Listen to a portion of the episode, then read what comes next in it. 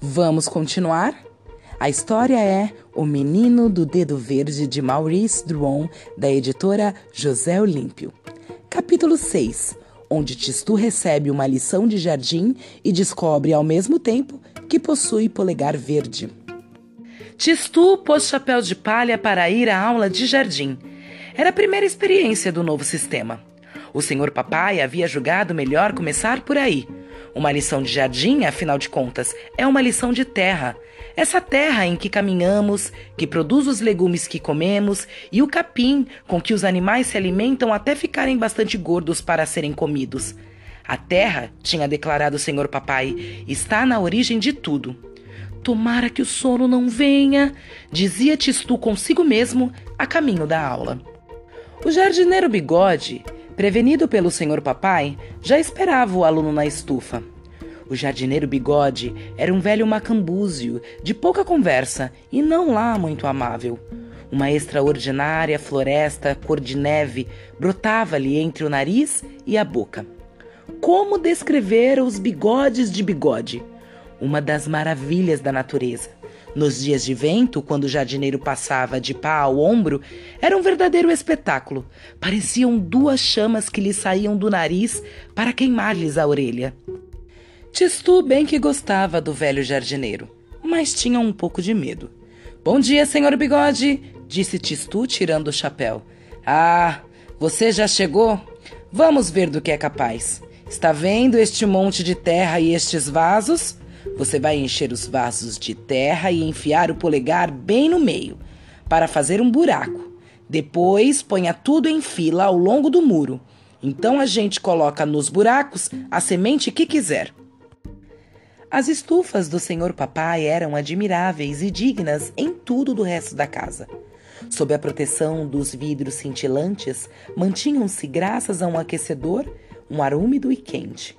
Ali, mimosas floresciam em pleno inverno, cresciam palmeiras importadas da África e cultivavam-se lírios pela sua beleza e jasmins pelo seu perfume, e até orquídeas que não são belas nem cheiram, por um motivo inteiramente inútil para uma flor: a raridade. Bigode era o senhor daquele recinto. Quando Dona Mamãe aos domingos trazia as amigas para verem a estufa, ele postava-se à porta de avental novo, tão amável e falante quanto um cabo de enxada. A menor tentativa de acender um cigarro ou tocarem numa flor, Bigode saltava sobre a imprudente.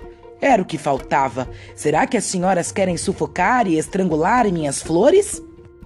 Tistu, ao realizar o trabalho que Bigode lhe confiara, teve uma agradável surpresa. Esse trabalho não lhe dava sono. Ao contrário, dava-lhe um grande prazer. Ele achava que a terra tinha um cheiro gostoso. Um vaso vazio, uma pá de terra, um buraco com o dedo e o serviço estava pronto. Passava-se logo ao seguinte. Os vasos iam se aliando rente ao muro. Enquanto Tistu prosseguia o trabalho com afinco, Bigode dava lentamente uma volta pelo jardim. E Tistu descobriu aquele dia por que é que o velho jardineiro falava tão pouco com as pessoas. Ele conversava com as flores. Vocês compreendem facilmente que depois de cumprimentar cada rosa de um ramo, cada cravo de uma toceira, já não há mais voz que chegue para distribuir boa noite, meu senhor, ou bom apetite, minha senhora, ou saúde quando alguém espirra. Todas essas coisas, enfim, que fazem os outros dizerem como ele é bem educado. Bigode ia de uma flor a outra, preocupando-se com a saúde de cada uma.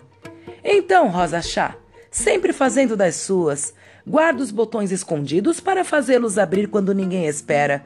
E você, trepadeira, está pensando que é a rainha da montanha querendo fugir pelo alto dos caixilhos? Veja se isso são modos. Em seguida, virou-se para Tistu e gritou-lhe de longe: então, é para hoje ou para amanhã? Um pouco de paciência, professor. Só faltam três vasos, respondeu Tistu. Apressou-se em terminar e foi ao encontro de Bigode na outra ponta do jardim. Pronto, acabei. Bom, vamos ver, resmungou o jardineiro. Voltaram devagarinho, porque Bigode aproveitava, ora para cumprimentar uma grande poêmia pelo seu belo aspecto, ora para encorajar uma hortência a se tornar mais azul. De repente, eles pararam imóveis, boquiabertos, estufados, fora de si.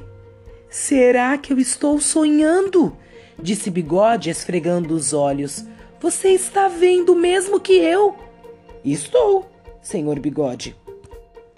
Ao longo do muro, ali mesmo, a poucos passos, todos os vasos que Tistu enchera haviam florescido em menos de cinco minutos. Mas é preciso explicar. Não se tratava de uma tímida floração, hastes pálidas e hesitantes, nada disso. Em cada vaso se avolumavam as mais soberbas begônias e todas formavam alinhada uma espessa sebe vermelha. É inacreditável, dizia Bigode. É preciso pelo menos dois meses para as begônias assim. Um prodígio, é um prodígio.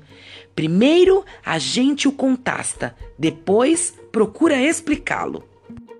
Tistu perguntou: Mas, se não se havia posto semente, senhor Bigode, de onde é que saíram essas flores?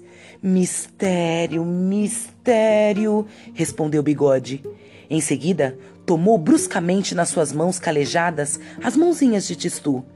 Deixe ver o polegar, Examinou atentamente o dedo do menino, em cima, embaixo, na sombra e na luz.